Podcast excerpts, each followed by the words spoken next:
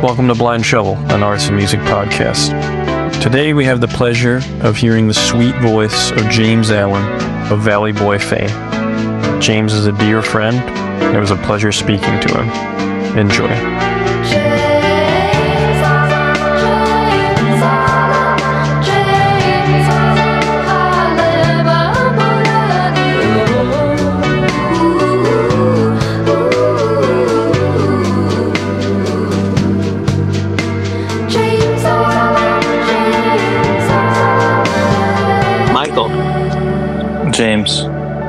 Michael Olivo. What's up, man? how you been? Um, I've been I've been all sorts of ways since the wedding, but uh, yeah, yeah, but good, good generally, especially lately. Other than having like a slight cold, have you been, man? How are you in Manon? And also, are we doing very well. good? Yeah, doing good. Um, yeah, yeah. What are you what What are you working on right now? Um, honestly, I'm working on uh, the next Valley Boy EP and trying to get songs ready and trying to find like good tempos for songs and just play through, see about like the feels for them and kind of. I feel like some people maybe don't. It just they do it naturally, but or like they do it in the moment. But since a lot of the times I've already written the songs before recording them, I have to kind of be intentional with what the character is going to be when I like go into sing stuff. And so, So you're you're more methodical. yeah, I, I, I don't know that it's better, but it's just the way it's been lately because I kind of end up doing everything myself, and I it's hard, so I'm not that like spontaneous. I need to be a little more, uh, like, I don't know. I, like uh, I go through uh, many versions before I've decided, okay, this is the way it's done, and this is the character, and uh, right, you work more like a designer in a sense. There's iteration, there's variations. Yeah, yeah. I honestly, and I wish there weren't. I think some of that comes from like a, a like a lack of faith. But uh, I mean, in design, it's important. You know, like you need to have a structure that is functional. A lack of faith, yeah. Or you have faith in a, a very specific, objective thing you need to get to, or you have a neuroses. It could be a mixture of many things. Yeah, yeah, yeah. I, I think it's it's a bit of both. I guess. Does that make you difficult to work with? Um, I think so. And um, yeah, learning how to collaborate is it's been something I, that like it, it's difficult. Truly, it is also just difficult to find people who can work at the same level musically. So it's it, it's hard to find like people that are great, like equal collaborators, and we like I feel like we can all fill each other's gaps, so to speak Mm-hmm. it's like one of the issues honestly of like when you become a multi-tool it's hard I, I kind of like artists maybe like for instance my literal wife uh she is great but she hasn't spent like that much time learning to produce or record. She doesn't she's not too bogged down in that. So she doesn't because she doesn't like play in that arena as much i think she can focus more on like her her writing, her singing, and she's not too worried about like the performance of an instrumental part because she doesn't she does play instruments and writes on them, but she doesn't play it with the same focus of like an instrumentalist. Honestly, for better in her case. And for me, I'm like I'll pick up the guitar and I'm recording a guitar part and I I need to play it really well. I Right, To know right. that I played it well. Not that it matters for a fucking recording, it turns out, but Yeah, it's an interesting thing you mentioned because I, I relate to that being exploring maybe too much, being above average at maybe too many things, but not great at Yeah. one or two things that people can be like, that's the guy I go to when I need that specific thing. One is like a sacrifice to the masses, and the other is is more self fulfilling, or what do you say? It's I, I find it more exciting to explore obviously now I'm trying to do a podcast here, but um, I wonder if part of maturity is accepting the limits and being like, this is what I'm actually good at. And I find that via collaboration, you actually get to know what you're good at because you meet people who are just so much better at you than all the little things you're dabbling in. Yeah, and honestly, that's the dream. Uh, I, my dream isn't that I'm I'm I am fully amazing at everything and I need no one. My dream is that I can be good enough at something that I attract other people who are good at stuff and we have fun making good things together. So what would that be? What is your what are you obviously very good at? I don't fucking know, dog. No, no, but all all humility aside, is it vocals? I guess. Uh, what do you think other people, you know, think of you as Yeah, your main your main strength? I think the thing I am easily like I stand out in is is singing. Uh just my vocal, but I think that makes me feel a wee bit like like a shallow thing if all I am is like a, a technical skill. So I guess I, I I think vocal is the thing for me. I wish it were also my like songwriting or was so strong. I think it's good. I'd say like that's my number 2 Mm-hmm. Um, and like being an instrumentalist and a composer, I am I think good at as well. Uh, but it's like you know, I'm not like a Dory Bavarsky who's going to sit down No, at the piano no. and play something that is so beautiful. I can sometimes get there on guitar, but um, but yeah, I guess it is more like vocal performance is my strength out of all of them. Right. You know that that brings up a. I was thinking about something you and your wife wrote, and I found it interesting. the The song about what is it? Um, breaking up, slow dance. Oh, yeah, break yeah. up, slow dance. Mm-hmm, mm-hmm. Because sometimes I think of the art making or song making as spell casting in the magical sense. And so I was thinking, how odd is it to, right before you're getting married, to write a song of that nature? Um, and I wonder what it's like exploring that concept in like a performative sense uh, while in the relationship, you know? Because so much songwriting is about bad love or breaking up Right. um does that what does that evoke for you that idea Um, I mean that anecdotally writing that song was really difficult. Mhm. Um, it was, and it was a, a really painful thing to write and also to perform. Uh, up until it was recorded. Once it Hmm. was recorded, it and it was out in the world. I could actually have distance from it, and it.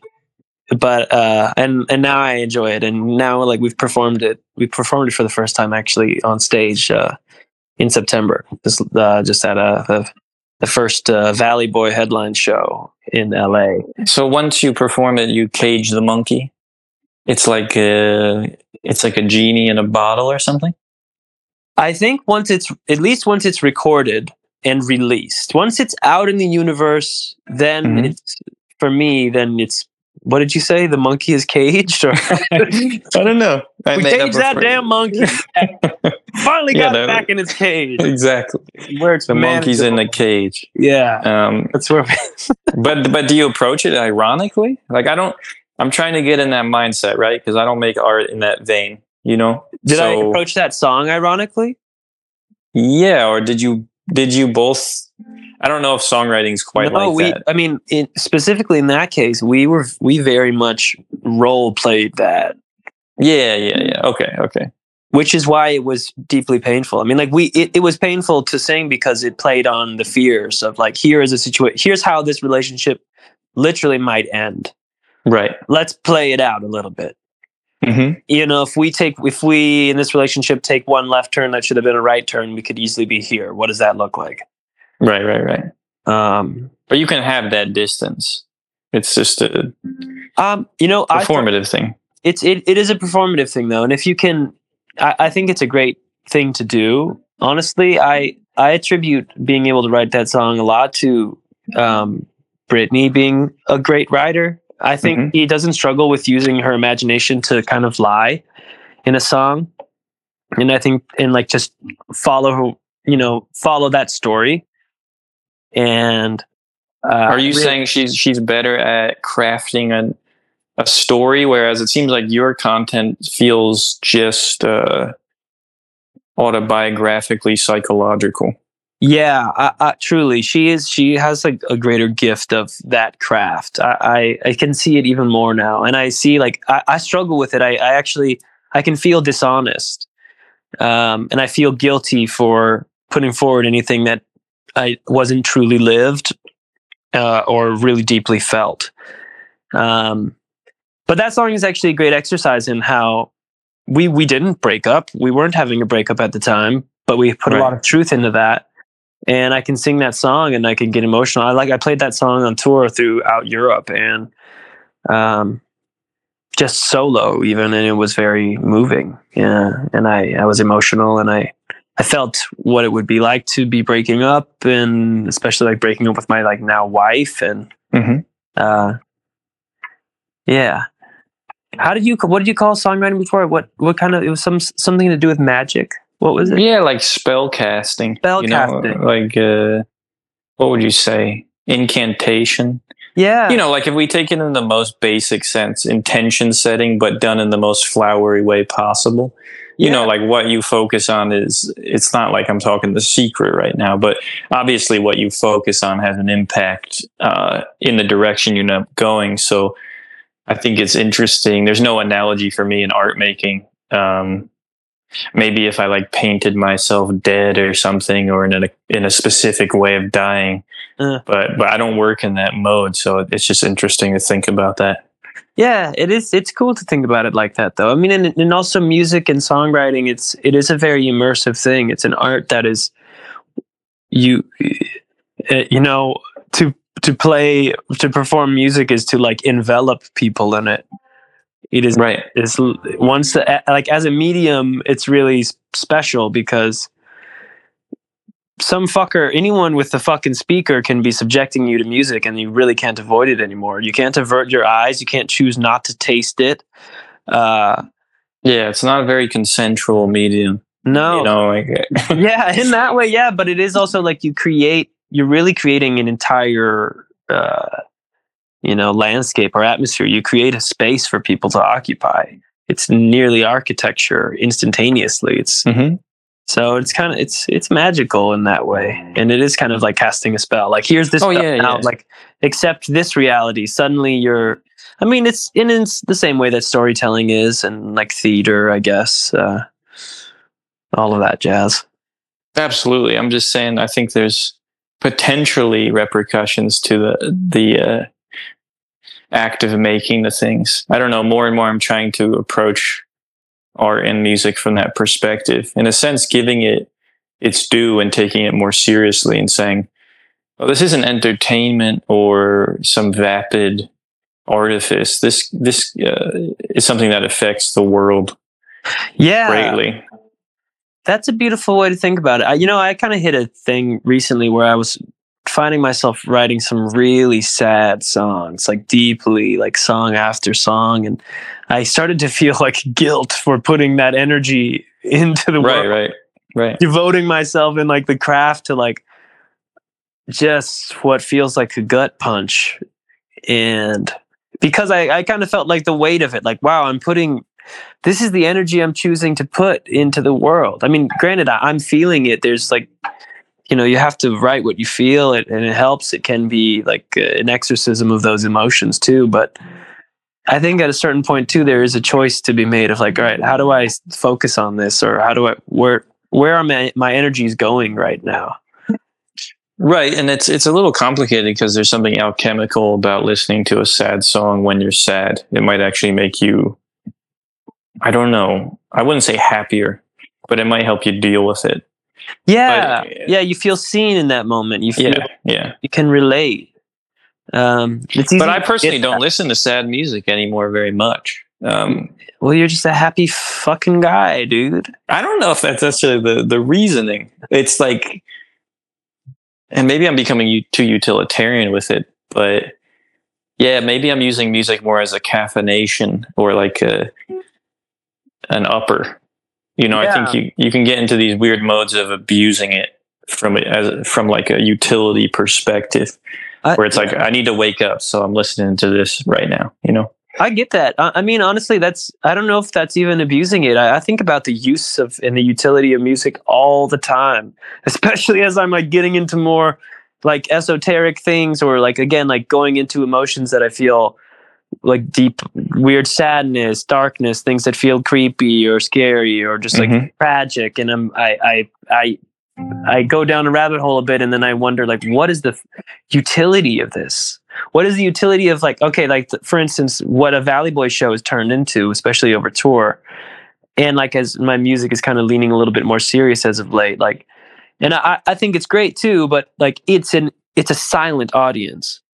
It's, Yeah. an au- it's like a pin drop crowd Right. uh it's cool i think it's like it reminds me a little bit of the way like i don't know if you've seen like jeff buckley live videos where like you get to this place where it's like okay it's, it's very intense there's energy but but people aren't dancing and uh there's a part of me that can get really insecure just by just from the sheer fact that like well shit what what the fuck am i giving people right now what is Right. the utility of this Right. Do they need a space to be quiet and listen is that is that helping don't they want to dance shouldn't i just like be doing something dancey and fun give them a little pep do you like to dance? yeah i mean I, I Public. yeah i mean i fucking love Okay. like All right. groove music and things like that like i i love a good excuse to i'm not a good dancer by any means but i'd like a like Yeah, put yeah. me in a dark room and let me two step Mhm, to mhm. something that feels fun and uh, Now, I Yeah, yeah. When you write these, you said you've been writing a lot of sad songs lately. Is that any indication or, or correlation to your current emotional state, or is it not like that? Um. Oh yeah. No, it is. I mean, like again, for me, it's. Uh, I'm realizing kind of where I'm at as an artist and and a craftsman, and like how much I how how much further I have to go because it. I, I'm not that in control of it. Like if I'm in a very sad place, here come the sad things. If I'm in a happier, lovelier place, here come the love things. And uh, yeah, I mean, post this tour this this like last year of tour and coming back um it was just like a difficult adjustment and i, I i've kind of always struggled with depression and negativity and i think i got to a place i i, I literally i think i hit my bottom i kind of uh I realized like I just had no further to go being like self-deprecating and negative and um I, I had to start going up. Um, and before I decided I hit my bottom, I like had written a couple or a few sadder things. Um, and yeah, so that's did I even did I answer the question? Yeah, so it it You is did. You yeah, it's it's for me still it's about what emotion am I in? That's basically where I can write or create effectively. I mean, you just described it in a very odd way to me. It sounds like you said you have a long way to go in respect to control, and almost in the sense of like, if you're sad, you want to have the ability to make a non-sad song, and that's an indication of your skill as a craftsman.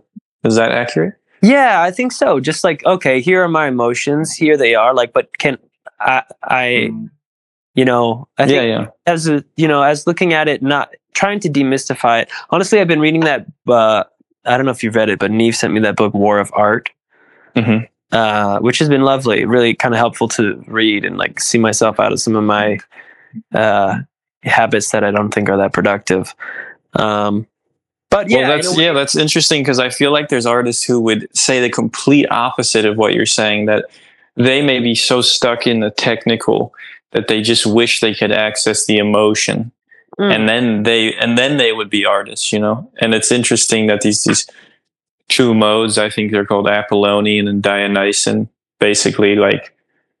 Actually, I, as I've gotten older, I move much more to the Apollonian, which is very much like design, iteration, sketch phase, progress, know exactly what you're doing. It's very conscious. And the Dionysian is like you're possessed by a spirit. It's very emotional. You don't know why you're making what you're making, but you're in the flow of the thing. And uh, most good art is both of those things, from what I've seen. Yeah, uh, that it, it makes sense. It feels like the genesis is uh, probably often uh, Dionysian. Is that how you said it? Yeah, I don't know if I'm pronouncing it right, but you know Bacchus. It's Sure. just the same same god, like Uh-huh. god of uh, God of wine, wine, and partying and just like being lost again being possessed right there's the idea that you can be possessed by the idea of uh, or by an idea and you have to get it out there and it's using you as the vessel or and this is what i relate to more and more as i get older is like i'm trying to harness and redirect and control these forces but sometimes it dries up because i'm trying to I don't know, exert that, you know, uh, structure or control over something more powerful than me. Yeah, oh, I feel that. I mean, try, trying to control it is a is difficult as well. I think uh, I've I've struggled with trying to control something in doing so, not really paying attention to what what it's asking to be. Because Right. you know, like you know how it is when you're making something like you might have your intention, you might have your emotion, and then you're, th- but whatever your medium is, is reacting. And Yeah, talking back. Yeah it talks back and it plays with your limitations and it shows you like what what actually feels good beyond what you thought would feel good beyond what you felt in your heart needed to happen. What what is the reality which is you know generally neither one of the the things neither what you exactly felt nor what you were planning or whatever. Uh at least that's what i find in the We way. call that the, the thou-ness of the idea. So it's not an it, it's an actual being that is, um, you're interacting with, right? And if you, if you try to objectify it into an it, like it's just some idea you catch, like you're fishing, and you have the hook, you're going to get a, I, I believe, a bad result. But if you speak to it and it speaks back to you in its thou-ness, in its, in its, uh, again, it's like a being, a sentient being, then I think you get a very beautiful result often. That is a great way to frame it. Wow, are you calling it as thou-ness, like with the D D A O? T T H O U, like thou, Thou. Oh, it's thou. thou, as opposed to it. Yeah, and so like this is what baffles me about anyone who's atheistic and makes things, um, because I believe atheism is reserved for consumerist societies. Because I, I don't think they can, they don't do that. You know, they just it everything. They buy it, they become its, and it's just it's all the way down, and thus they think that this world is just an it, and uh, it'll end too, like a product and then there's no there's obsolescence to it you know That's beautiful. That's interesting as well. Yeah, I mean, I guess because what they don't, you need a thou-ness in order to to. I mean, you you endow something with spirit. You recognize that there is spirit in other things beyond just their possessibility, beyond their it. oh yeah. Yeah yeah yeah. Yeah i think it's so obvious to me that i don't know there's many things beyond this it plane beyond like the material plane. And for me like art and music are very clear indicators of that. I don't know if i'm talking to demons when i make it you know I don't know. I think it's logical that you might encounter good and bad beings in that process, like beings that want to use you and and uh, maybe use you for commercial ends or something, or or benevolent beings in that process. You know, I I want to talk about this a little bit further because I this idea was something that also was one of my arguments for hopping out of my fucking emotional bottom. Hmm. I was I was literally feeling like quite abandoned by that spirit of inspiration and whatever the you know that thou-ness that you look for while creating and I you know in let's call it a character like imagining if it's angels or god or whatever forces that might come around the muses as they like talk about it Yeah, yeah, yeah. and i i got i reached a point where i was thinking well why would they stick around right now you're a bad time dude Yeah, yeah, yeah. Like they don't Yeah. they have better places to be. If you're just going to keep beating yourself up, they don't want to see that. I mean, in even when they give you something you get upset. So they're probably just Right. like I can't be pleased. Next. Right, right, right. You're probably not very grateful when it comes. You're looking for the next thing, and Oh yeah, absolutely. yeah, Exactly that mentality of like, oh shit, I just got one, and now instead of being happy, fear. Am I not going to do it right? Fear is an- is another one never going to come. right, And if you if you believe that what you received was something from outside yourself, somehow it was a gift, it was inspiration, it was some muse, it was an angel, it was a demon who who was excited about music, whatever you want to call it. I mean, if you give them any sort of personality at all, you got to figure they're going to react with personality too, and they're not going to be pleased if you just keep being a dick about it. right. And yeah, that's definitely. I believe what happens. I don't know any artist who would say that.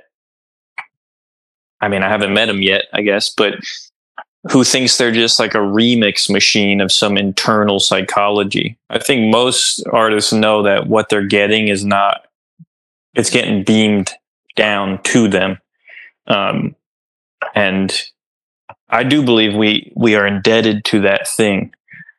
Um, I don't know. It's so clearly a, a magical practice. I guess one could approach it from a non spiritual place, but that sounds like I, I can't even imagine at this point. It, it's so obviously something you don't have total control of.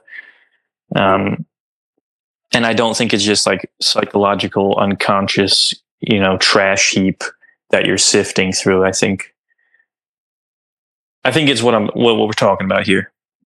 And, and what you're saying makes sense to me. Like, yeah, be polite to them. Be polite to them as guests. Yeah. Just like you would your own friends. I mean, like, and I mean, it has to do with like treat yourself better too along the way. It, it, it'll pay off. I feel that. I see that. Um, but yeah, yeah, it's interesting to think about. Uh, and I, it's been kind of helpful for me too. It's given me a different sense of peace. Of like, okay, well, if I if I've been in a in a state that I haven't been enjoying, like how can I reflect on it? What's actually been going on, and what are the forces at play here? What am I putting into it?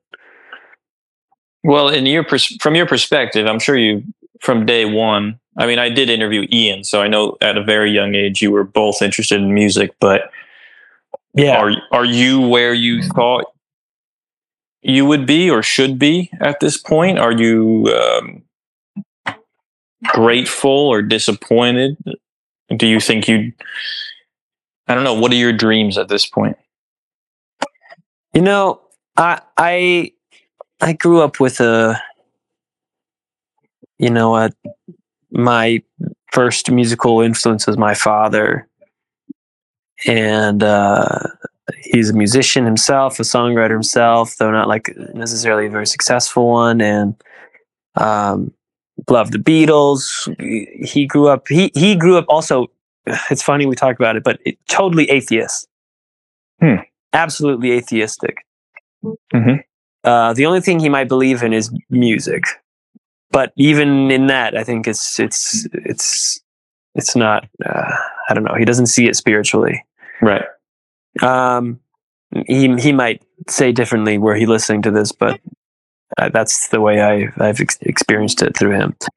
Um, and he's always been a very harsh critic of what I've done, and I think also so I grew up kind of without a sense of God in my life, uh, and I've kind of come to God as an adult, Hmm. which like feels like showing up really late to a party that could have been really nice to have have in the back pocket. Uh, you know, I don't know. You can't keep a part in your back pocket unless we're talking about drugs, but Mhm. whatever.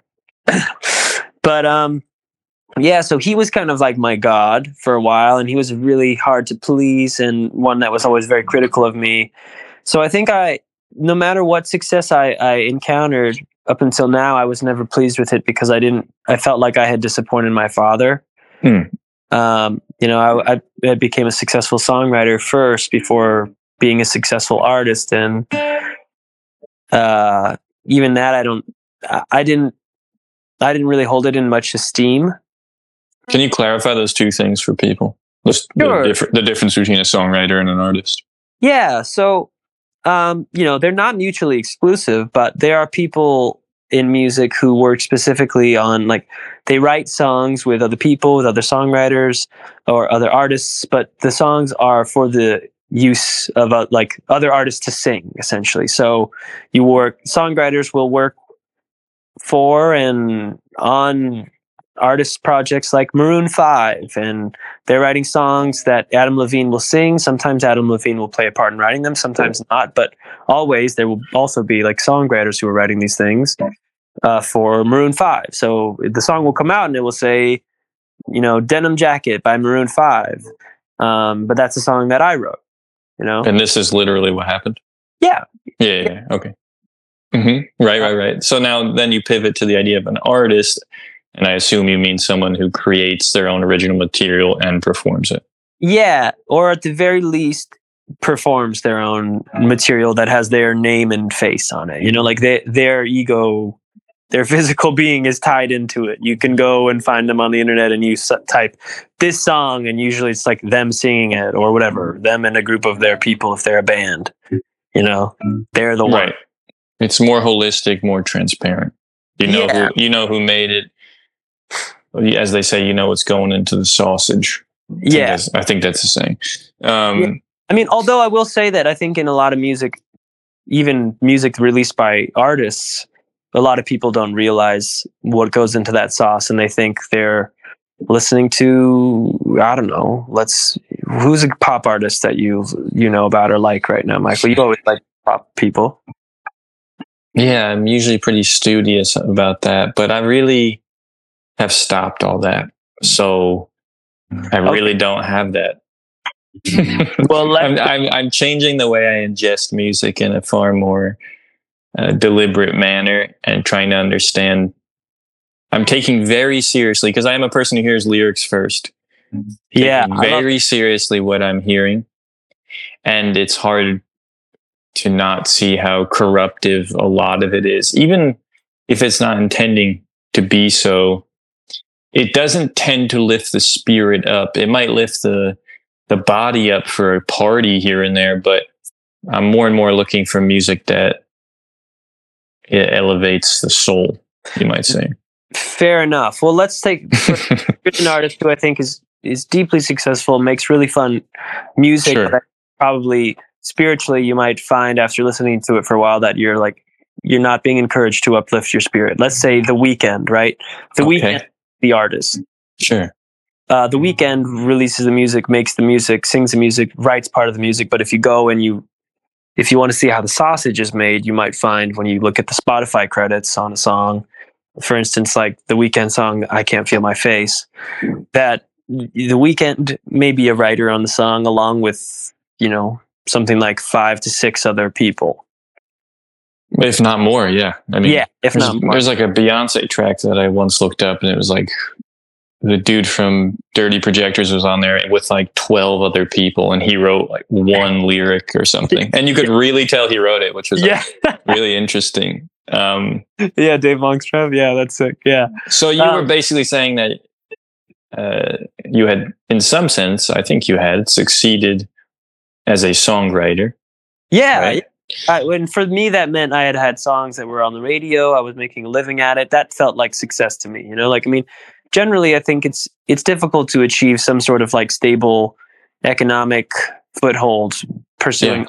I think whenever an artist has some sort of like stable economic situation from their art, it's a it, that's pretty rare. That's a success. You know you took your painting and you made it something that you're doing full time it's supporting you. You took whatever it is your music your acting. I mean god it's astronomical odds to be able to make it. Yeah. Uh, you know i think it's a little bit different when you get into arts that have some more you like obvious utility. Like if we talk about cooking i think it's a little bit easier to look at cooking sometimes as a trade. And you know there's a little bit more paid work perhaps for cooks. Not necessarily though being a chef like creating your own recipes and having your own thing but yeah uh, i mean the truth is being very good at anything is low probability but if you're not if you're mediocre to bad at art there's no use for you in society.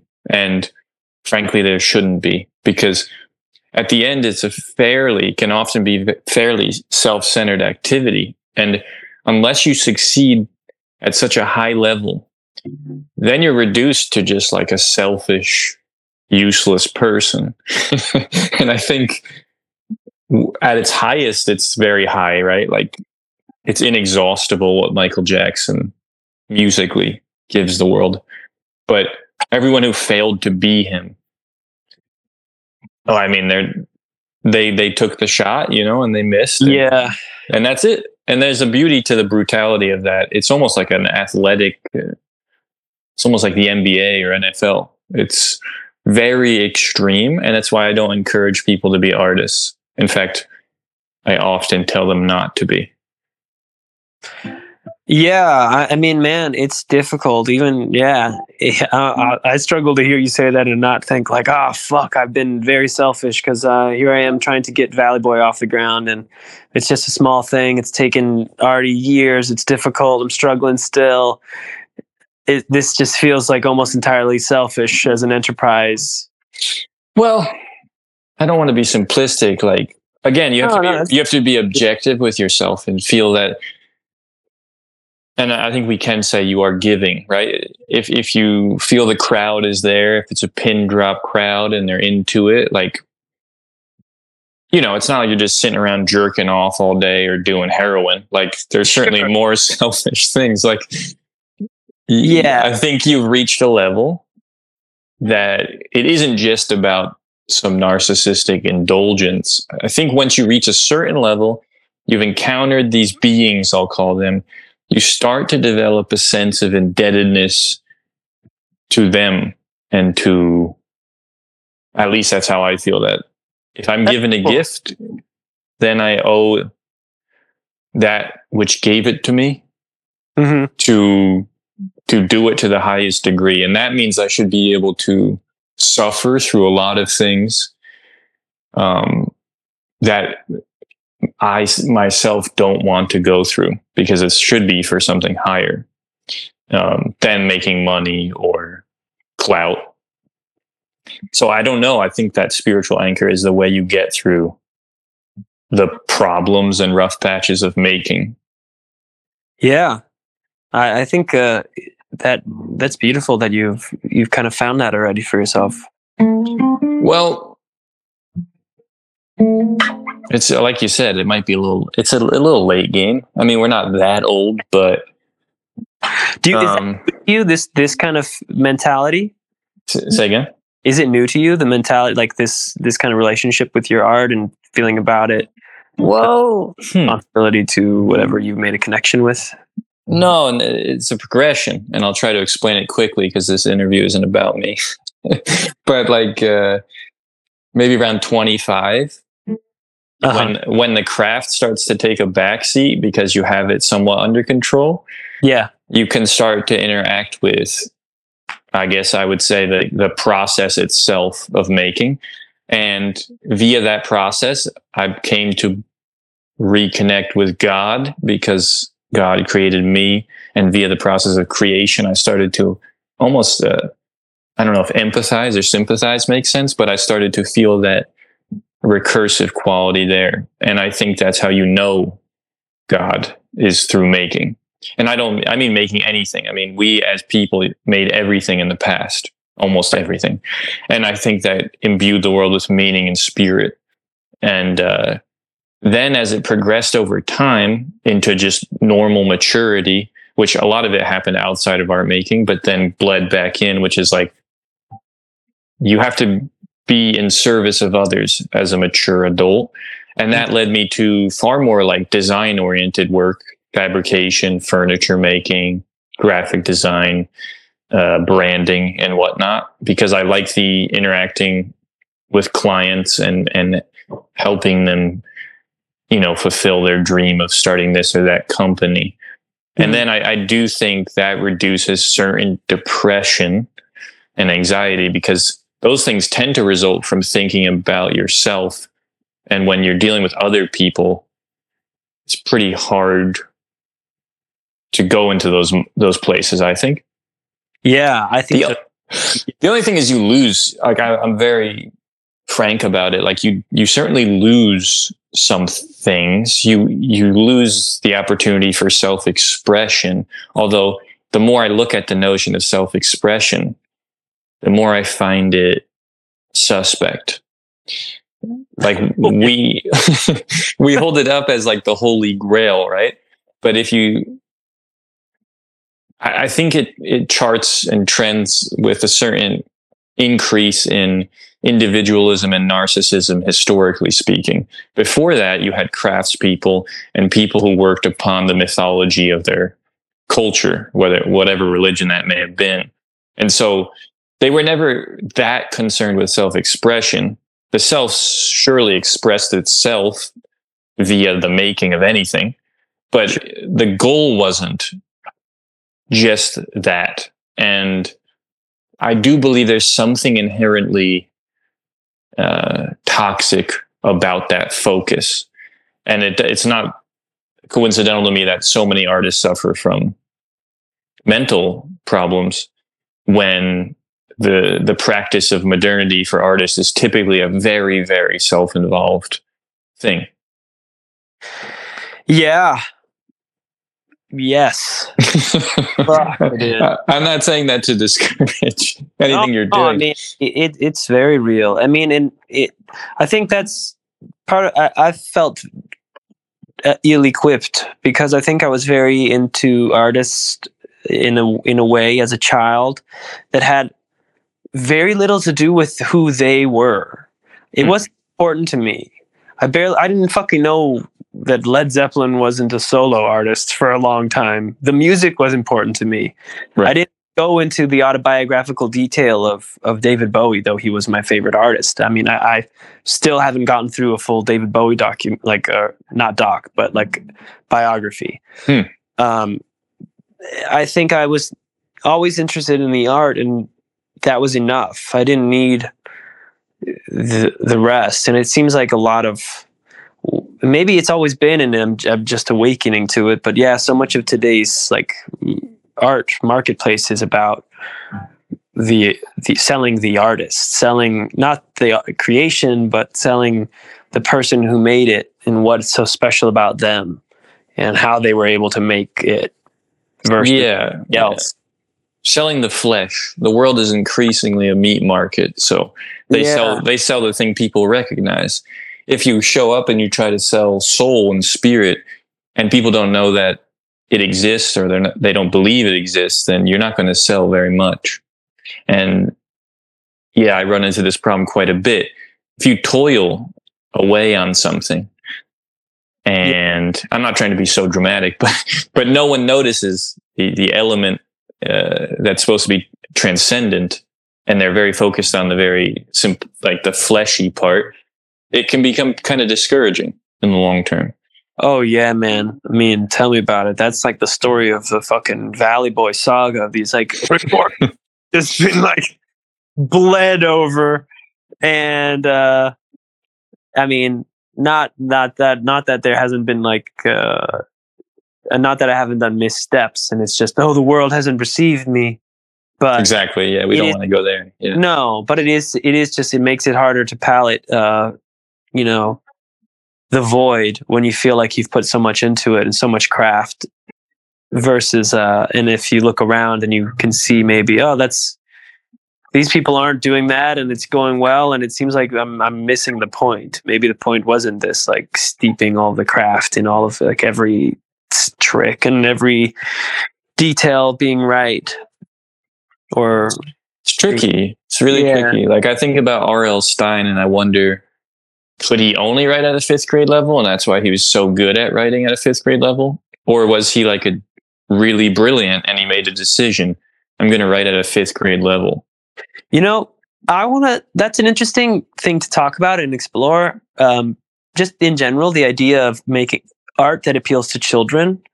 Mm-hmm. Um, I think I've looked at it for a long time as lesser art. I, um, and then there's fucking Halloween last night, and all these cute kids are coming to the door. And what my honest feeling is like I'm nervous that these little kids aren't going to like me and aren't going to think I'm cool. Uh-huh. I'm nervous. Like, I want the approval. Not, I don't care about the fucking random people at the hip party.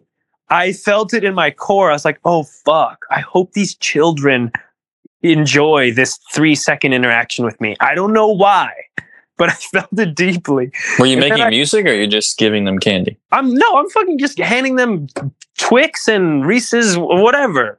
I'm just giving them candy. Right. But it made me realize, like, why, why have I put so little stock in the idea of like a creation that is enjoyed by children? I still like. I mean, I grew up loving Disney films and animated films, and I still love like my cartoons, and I'm all about my animes and things that are maybe not so high art all the time. But uh, I think in terms of R.L. Stine, I don't think that I don't think that's an indication of him being a lesser artist. I would say that with confidence now. I mean, I think about no, no, that's not the, the thing I'm speaking to, actually. What I'm saying is, is he choosing to be Ah. something? Or is he simply a dude who can write really great at a fifth grade level? And I'm not insult. That's not an insult. I'm saying connecting with his audience. Now, does he does he really really want to write books for like intellectuals? And this is something he did to make money, or is he just like really in tune with the fifth grade mind? And if he is, it kind of reminds me of Katy Perry and her bullshit music, which is like she's like stuck in high school party mode in like a, and I'm pretty sure she probably is actually as well mentally. And this kind of uh, audience captivity where it's like, you have to pick your audience really carefully because it's what you're going to focus on. And it, then it's going to feed back into your actual brain and being.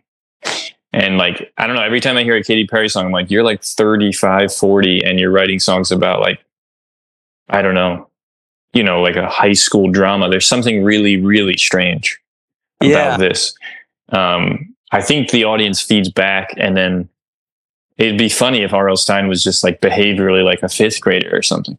I, I don't know if he was, but I think the reason you're not making things for kids is it, we make for what's right in front of us right now. One, kids don't have money, but two, you don't have any kids. And like the minute you you did, I'm sure you would seriously consider that as a you know valid thing.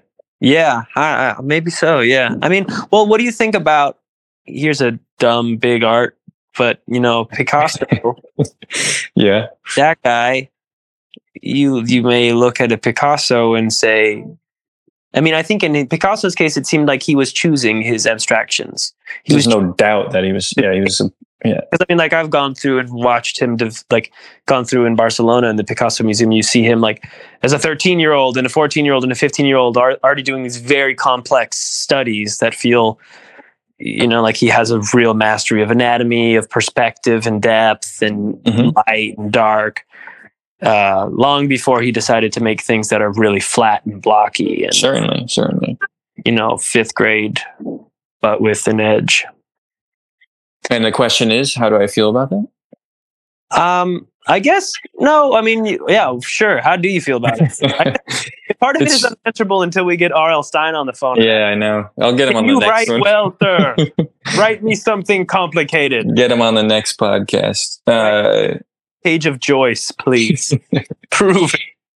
I mean, I think Picasso's amazing and inexhaustible in certain ways, but there's something interesting about that time period where what a lot of artists represent is just an exposure to a certain way of working that wasn't it's not like the internet existed right so van gogh is relevant largely because he saw japanese woodblock prints and then that influenced his paintings and people hadn't seen japanese woodblock prints in the west so they were blown away and then picasso is largely african art Mhm. uh, in influenced. I'm not saying he's only that, but like a lot of its edge comes from that, and that that doesn't exist anymore. You cannot be relevant uh, simply because you have access to a culture that hasn't been revealed to the one you're in, because that's already been done. Yeah. But now you're relevant if you already exist. That's kind of an interesting thing too, because we before I think, you know, it's interesting to talk about cultures and like what access you have to cultures that other people haven't been able to tap into yet. I think, I mean, I think that's always being searched for in some way, especially mm-hmm. now, like with like art, artist identity being a little bit more important these days, I'd say. Right. Maybe that's like the, the atomization of the process. Now the, the artist's identity, if they can make it themselves quirky or idiosyncratic enough, they're like a culture revealed. And, but what happens is you create a cult of personality within yourself and it's often antithetical to maturing. Because what I'm seeing about maturing is sure you, you actually, you don't express every idiosyncratic quirk, um, for the greater good in some sense. And that's a weird idea coming from an artist because a lot of the times you think, oh, I'll do this to be weird and novel, and that will give me some value. But this is like a cheap trick ultimately, and it wears thin quickly. Yeah. Now in music, it's even, you know, it's far more about the person than art. So, you know, I know Valley Boy is at the moment, it's largely you, right? Just you. Yeah, yeah, that's right. And I mean, how do you feel about this uh, focus on you? It's interesting. Yeah. I mean, starting as a duo, I think allowed me to have a little bit more distance from what was being created as Valley Boy. I mean, I, I was still the primary like songwriter. Mm-hmm.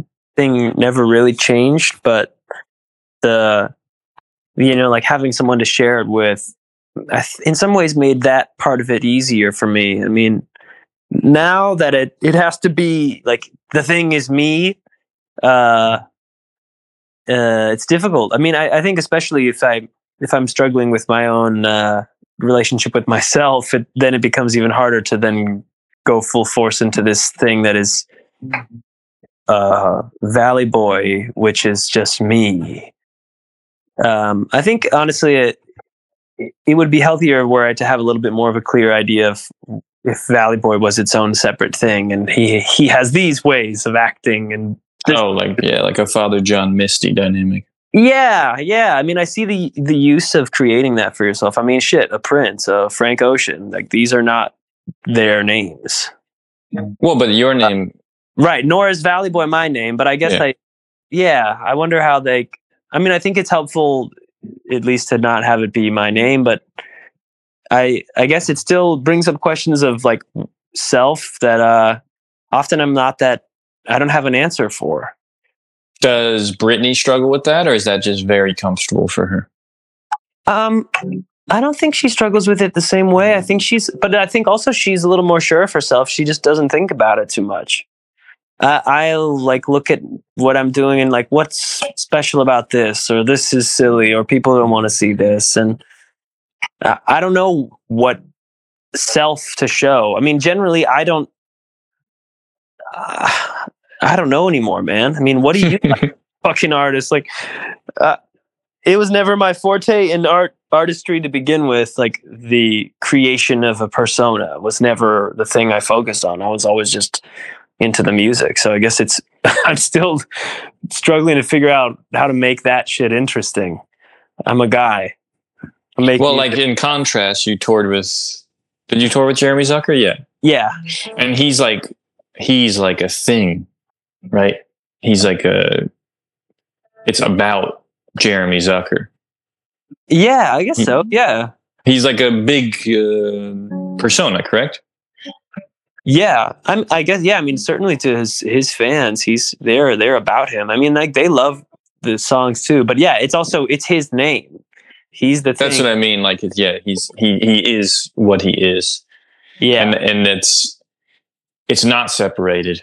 And so maybe some people are just comfortable with that and yeah. others need that distance. Like, like, cause Josh Tillman is not, that music's not interesting when he's doing it under Josh Tillman.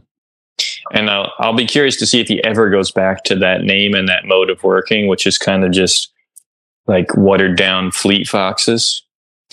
Um, but I have always found that strange that some people need to put that mask on to become themselves. Yeah, it is strange. So you don't need to do that. Me? Yeah. I mean, I think as a visual artist, like, like I talked to Dory about this, right?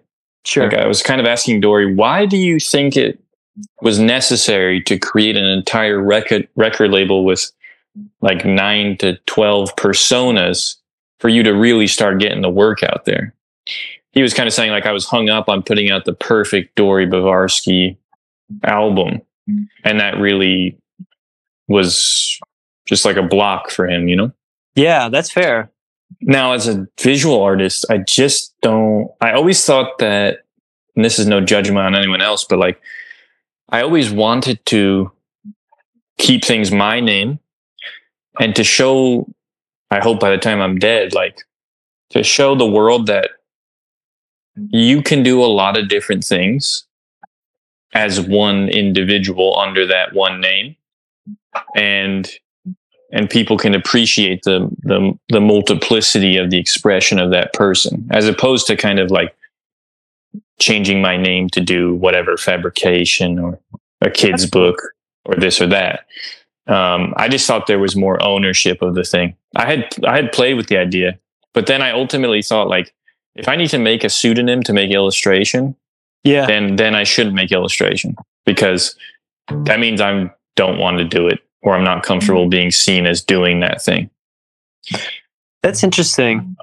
I mean, I guess part of the reason to have a, a name Valley Boy, like in music too, I guess you got to have a hot name, man. You got to have some clever name. I mean, you don't have to. There's a million examples of not having to, but there's this like, there's a precedent set of like, what's your interesting, like, how do you bring people to you? Uh, no, it's a good name. Uh, you release music under your. Now, let me get this straight. Your real name is.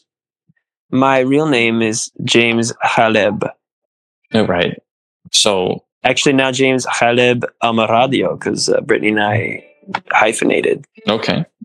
Well, all right. So there's like a there's a progression. Yeah. That would be your final form. You started off just Haleb. Yeah. and then you chose. I'm assuming it's your middle name, James Alan, or no? Yeah. Okay. And you released music under that, correct? I guess so. Yeah. I mean, I was making YouTube videos under that name for for some time. I never. I guess I did release some recordings back when the internet was younger. I like I took them down already. Like I mean, shit, I don't even have that music. But yeah, I made I made some music under James Alan, which is pretty not a very colorful name to be honest. Yeah. I- How did you like? You made a decision to not use your Khaleb. Yeah, I should have. Yeah, yeah. Why? Do you know why you made that decision? Just hard to pronounce. Uh, a bit hard to pronounce, and I don't think I was ever really comfortable with like my Egyptian heritage, and I hadn't really, I didn't really understand it. Uh, I wasn't really brought up like learning much about it, um, so I didn't feel like I could confidently own it. And I mean, also like shit, dude, I'm like I'm the 9/11 generation. Mm-hmm. Mm-hmm. Yeah, I'm Middle Eastern. Uh, we were talking about like getting stopped at the airports and stuff. Mm-hmm. the last name to me, especially as a kid, was kind of a a point of anxiety. Um, and and so I had this last name that is Egyptian and my heritage, which is Egyptian, but no real. Like I'd never been to Egypt. My Egyptian grandfather was kind of a monster. And, you know, like I didn't I didn't grow up really understanding that side of myself. So I ch- used my middle name for sheer lack of creativity, honestly. Interesting. No, just curious because we're on that topic. Yeah. But you know, I, I think yeah, now having the name versus my own name, it is it, for some reason the one degree of separation is helpful. I mean, that's even why I use the the moniker Valley Boy Sucks on Instagram. Uh, I mean, Yeah, I, what's up with that? I couldn't take social media seriously to begin with, so that was the idea of it to begin with. It's like, all right, well, cool. It's got this silly name, so I I don't have to care about it too much. And I've thought about changing it a lot of times. I think now what and and I've had people talk me out of it, and people tell me to stop using it. And one thing that I I come back to with the socks is uh, that like kind of silly saying, but dare to suck. I don't know that one. You never heard dare? To Oh, oh, sure. It's like it's almost like uh, you know, it's like take a risk, and Yeah. maybe maybe maybe it works, maybe it doesn't. Yeah, and I guess I've struggled with taking myself and my art very seriously and holding it to a very high standard, and then and then often feeling very let down.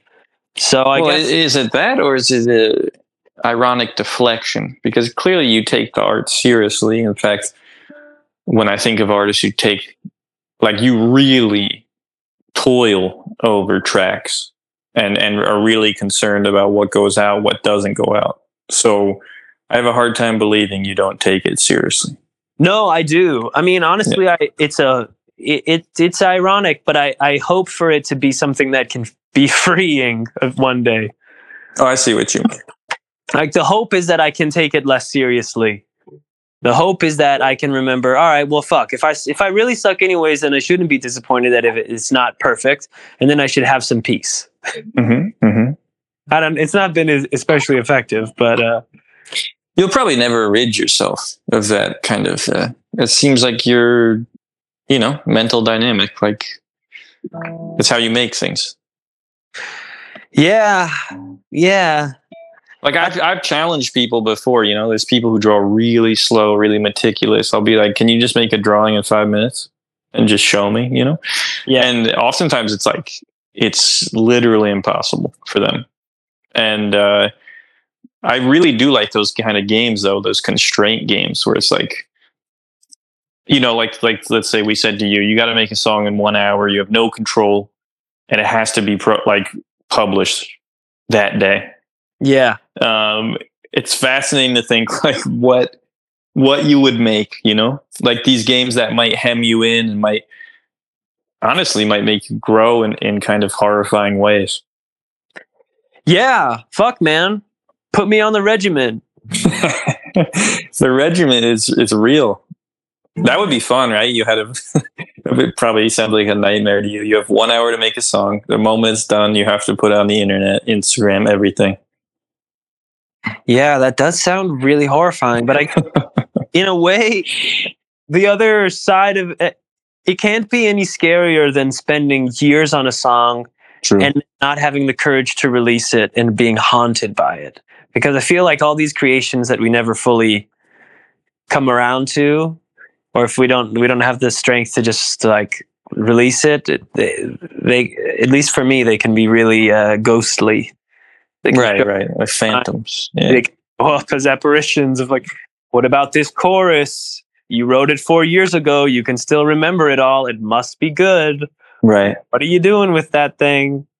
So are you not very intuitive? You don't trust like, uh, or are you intuitive? Like, it, it, how much do you trust those kind of voices? Um, you know, I've I've fallen off of trusting them, and I think that, that that's the wrong way. That's the wrong path. I think the stronger you can keep your trust with those voices, the better. Because I don't think that there's any one at the end of the your life who's going to tally up all of your correct artistic decisions and your incorrect ones. You're just going to have to live in your own head every single day.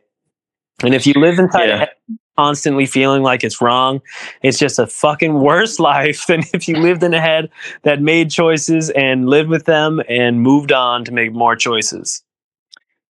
Right. Yeah. One of the main things I tell young artists is like, no one gives a shit about you.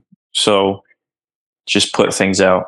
And then one day, if someone does give a shit about you, you'll have a new problem that's better. And you'll have to start curating a bit more. But in the meantime, first of all, the attention span of, of people at this point is just, it's just not there really. But it Uh, must be weird because you're probably in a, a bit of a middle position where you feel like, and I feel like I went there once in my comic career, and my decision was kind of, for many reasons, to stop making comics at the time. Maybe cowardice, potentially. I'm open to it, but uh, Yeah, you, com- you comics. you might be in the middle place, right? Where it's like you you, you probably feel like you're there are eyes on you. you know, when you make the music. It's not like you're obscure. It's not like you're super famous. So you're, but do you want to be? Do you want to be in this place where there's even more eyes? I assume, I assume you do. I think so. I, I guess, and I think about why. Um, but you know, I think I would like to because I, I, I make this music and I make art, but I, and I, uh, I do it because I hope it can help some way. I, I'm trying to give back. I'm not building a house for someone right now. I didn't study medicine. I didn't study law. I didn't study web design. I art and I love people and I love the feeling of being able to have a room full of however many people, if it's a hundred, if it's two thousand, and be able to give something to them because I think deep down I just fucking love people. I love Oh, that's good. grocery store. I want to be their friend. I hope they're having a good day. In fact, sometimes I don't like to go out because I feel, I get overwhelmed by it. And I'll feel sad and I hope they're okay and I hope they're having a good day and I hope they're all right. And I, I, go to a grocery store and I see who's like behind the counter and if she's like looking sad, I just I get really upset. And I think, oh, she doesn't want to be here. She wants to be doing something else with her life right now. And people are being assholes to her probably today. And and fuck. and I, I literally don't know how else to help. So I guess I would I'd love to be in a place where I'm that you can call it famous, whatever. Helping I mean, I think with music and with art, if you're at that level, that means that you're able to you're making contact with that many people and you're giving them something. Hopefully you're giving them something good, but you're definitely giving them something. Right. And uh you know, I would I would love to feel that useful, truly. To love to feel like it's uh, what, what I'm what I've put all this effort into. It can go out into the world and it can reverberate and hopefully in a positive way makes somebody f- feel a way. I mean, like, and also, and why it's music for me and not architecture is because music was the thing that reached out and touched me when I was a kid and when I was, you know, couldn't be consoled by any other forces.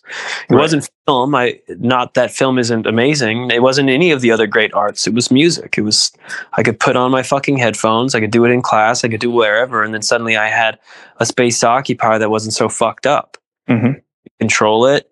What space I wanted to occupy when. What feeling I wanted to have when. And I felt like whoever was giving it to me was really giving me some sort of energy that I needed. Right. No, it makes sense. You know, one week I just didn't listen to music. Wow. It was weird. Yeah, but then it reminded me like, wow, when um before MP3 players and phones, it was like really hard for me to li- so I have four brothers, right? And we like I didn't really have privacy. It's really hard for me to listen to music that that I was choosing to listen to. You know, most most of my youth. And it's just really strange. I don't know, there's something strange about how ubiquitous music is. And and I see sometimes I'm just using it as background and I'm trying to avoid that. That's why I did that one week where I was just like, let's not listen to it. Or I would listen like I have a radio in my car. And that's a whole different experience, honestly. You have no control. I mean, you can skip around, but it isn't about what you want to hear. Yeah, not really. It, it's it's very very weird. Uh, that's a bit of a non sequitur, but I was just thinking about as a as a kid, you're you're talking about the worlds you can choose to avoid the world you're in, and that's a very powerful thing. It's why like when you're a teenager, people are deeply identifying with bands and musicians, and I used to judge people because I liked the good music and they didn't. And no one's really doing that with fine art or or like art in general. There's something about music that's very um, can be very brainwashy, very impactful, and uh, that's why it has great potential to be harmful and and also to be very healing. Yeah, yeah. It, it, it certainly can be both. I mean, shit, as an art form, I mean, I think about messaging in art too a lot, and I think I've struggled being a. Uh, when I was working more full time as a pop songwriter, I struggled with that a lot too, and I think I didn't get along in a lot of circles because I just kind of me and my fucking rhetoric degree from UC Berkeley, I was wow. really upset with the messaging in certain songs and what kind of narratives we're making and who we're trying to exploit here and what what is the idea we're giving these these you know kids?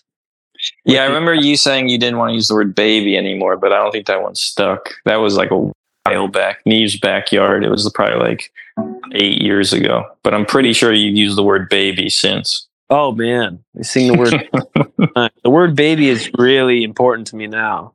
But well you, you matured. I mean yeah. because there's an infantilizing aspect to love that is actually important. And if you get too serious about it and you say, no, no, no, no, no, this is an adult thing where there's no childlike elements, you just become a, a stone. oh, yeah. Uh, worthless. I, that word now in love and in music, I, I get it. I didn't fucking get it. I didn't get it, and I think I see it now. I have a I have a loving relationship. I'm so lucky, and I'm I'm fucking lucky that I have that I can call Brittany baby. I'm lu- I'm lucky she lets me. I'm lucky that I have the, these moments in my life where I can take care of her and I can feel she can let down her guard and she doesn't have to be a full adult. That's what I mean. She can yeah. trust me in those moments and she can feel comfortable to just be baby for that moment. And we can be silly. I mean, like. Uh, being able to be childlike with someone is this beautiful. I mean, those are the people that are your best friends in life and maybe your best loves the people you feel you can let down that guard and you can let down that you know that the maturity that we have to develop in order to survive and protect ourselves. Certainly yeah. Now when you feel judged when making the music i like to imagine with art that there's both living and dead former artists watching me. And there's like I can name some of them. You know, there's probably 10 of them at any given time. Maybe they rotate out. But for you, I'm assuming Jeff Buckley's up in there, but who who's up in the judgment cloud? You know, who are you keys? Who are you yeah. trying to live up to? Um, uh, yeah, Jeff Buckley's there with his beautiful voice and his ethereal songs. And whenever I'm feeling a little too formulaic, a little too angularly pop or not too adventurous or whatever, he's there and I, he's maybe he's giving me a sad shake of his head. But uh, mm-hmm. uh, I mean, I love his music and I it's it's important to me and uh, it's it was so important to me that I felt I had to take many steps away from it because I felt I was too close to it. And now, after touring and being able to play for people and sing for people, I, I feel a little more comfortable, kind of coming back to it. Uh, but he's there. Uh, I would say John Lennon is there. Really? Uh, yeah. I mean, he he is a huge songwriter in my life and in my head and listening to the Beatles and then thereafter listening to John Lennon's solo work is just he's he's there uh, as I'm struggling to modulate like change keys within songs and as I'm getting a little too uh, I don't know not creative enough I mean like he's who I think of when I think of creativity I think of John Lennon. I think of this. He, for some reason, he kind of represents this like unbounded melodic and lyrical creativity. I mean, Paul McCartney too. With he's got just fantastic creative invention there. But realizing I'm also I'm only going to name like freaking pop artists. I, I don't. No, but about, that's interesting. That's I don't very think about interesting. Bach. I don't think about. I guess I'll think you about. Don't need to. I, when I sit down and play piano, sometimes I think about Mozart, but it's just for I mean, sorry, not Mozart. I think about Chopin, but just a little bit. well, I mean, look, uh, you make pop music, so yeah. why wouldn't it be as such? You don't need to prove your uh, highbrowness. This is about you, yeah, and, and, the people judging you inside your brain. I think uh, I would have Amy Winehouse up there, but honestly, I should think about her more because I feel like she'd be a good time. Honestly, all these people would be a good time uh, if I really was like, all right, let me imagine them and let me imagine we're actually hanging out. I think we're going to have a lot. Like, this is going to be fun. Oh, no, this isn't hanging out. This is like you feel ashamed because you've let these people down. I think about David Bowie and I think about Prince Wow. Okay. and I do think about um I think about D'Angelo. He's alive, you know. He can be alive. He Yeah. be alive. It could be your friends. It could be Neve. It could be Ian. No, I do think about Neve and Ian. I do think about them truly. Uh, their music, their opinions musically were, you know, it was like the, it was my highest compliment at my last show. Uh, the the Valley Boy headline show was Eve and me uh, like after the show, like just saying that it was the best Valley Boy show he'd ever been to. Uh, and it really it really meant a lot to me because yeah neve is definitely in my like critics box in my head Nice. when i'm making music um because he's someone who's exposed me to so much great art and so much great music and i owe a lot of my musical taste to things he liked and same with ian uh but yeah those are those are the the main ones up there they hang out and they all remain generally unimpressed Yeah, they're just they're just really disappointed. yeah, yeah. Okay, sometimes I like to wrap it up with a joke. Do you have a joke for me? Uh, I'm, I'm. My sense of humor is specific to speaking in a made-up language with my wife. Okay, that's not gonna fly here. Situational, and usually me making noises at her or calling her some like very inappropriate things that she loves. And I don't know what our what our our rating is on this podcast right now, but Oh, it's it's whatever, but those things are private. Those things should be kept between you two. Those are not public jokes. Those are intimate, you know, connections. What what do you have one? This is your I'm col- I'm collecting them. Yeah, I just I'm just collecting them. I wish you had told me that. I would have. No, no, no. Like no. I mean, I guess for you, maybe you'd like to toil over that joke for That's right. a couple weeks, refining it, tweaking it. But no, the whole the whole point is to catch people off guard. Um, but that's fine. Sometimes people don't have the jokes. Um, I just I just want to keep the spirit of jokes alive. I find more and more people just like don't know any or don't want to tell me jokes. Can't remember them. I wrote something that was funny recently. Go Maybe ahead. you'd en- enjoy this. Sure. Let's see. All right, because it's a song. But I enjoyed it. You're gonna play me a song. Can I just sing you this the couple of stanzas that I, that are slightly humorous? Like it ends Sure. way. Sure. Yeah. Okay, all right. Because I was like, you know, I was trying to find my way through what started off as a very depressing poem, and then I felt like, all right, I need to be able to slightly laugh at myself. So Mhm, mhm. let me let me give it to you. Can you can you hear whatever? It might be a little broken. I can I can hear you. Okay. Ah, should I just speak it? Whatever. I'll sing it to you, and if you didn't get it, I'll I'll speak it to you real quick. Uh, a fly landed on my arm. I didn't wave him off. I was thinking about who I'd attracted. And maybe I should try to embrace it. Sitting with my new friend, counting the eyes he's got. In the 10,000 ways I'm reflected. Then he flew away and I felt rejected. Goes into a thing after that, but I sing that line and it makes me smile. That's about the closest thing to a joke I have right No, that's good. I like that a lot. I like the idea of um, your self esteem being, you know, predicated on this very, very small insect that probably landed on you without any knowledge of your existence. Yeah. You, you know how they land on, like, uh, first of all, flies do that. I think butterflies land on you like, oh, you're a person. I, I respect you. I see you. Yeah, thank you. Yeah, yeah. 'Cause Flies, a flies fly. land on you like it's a, you're just an object, and that's what's funny. Oh, that was beautiful. Thank you. Yeah. Well, good talking to you. Yeah, man. Same. Um, I hope this was like, it, was this what you wanted? Yeah.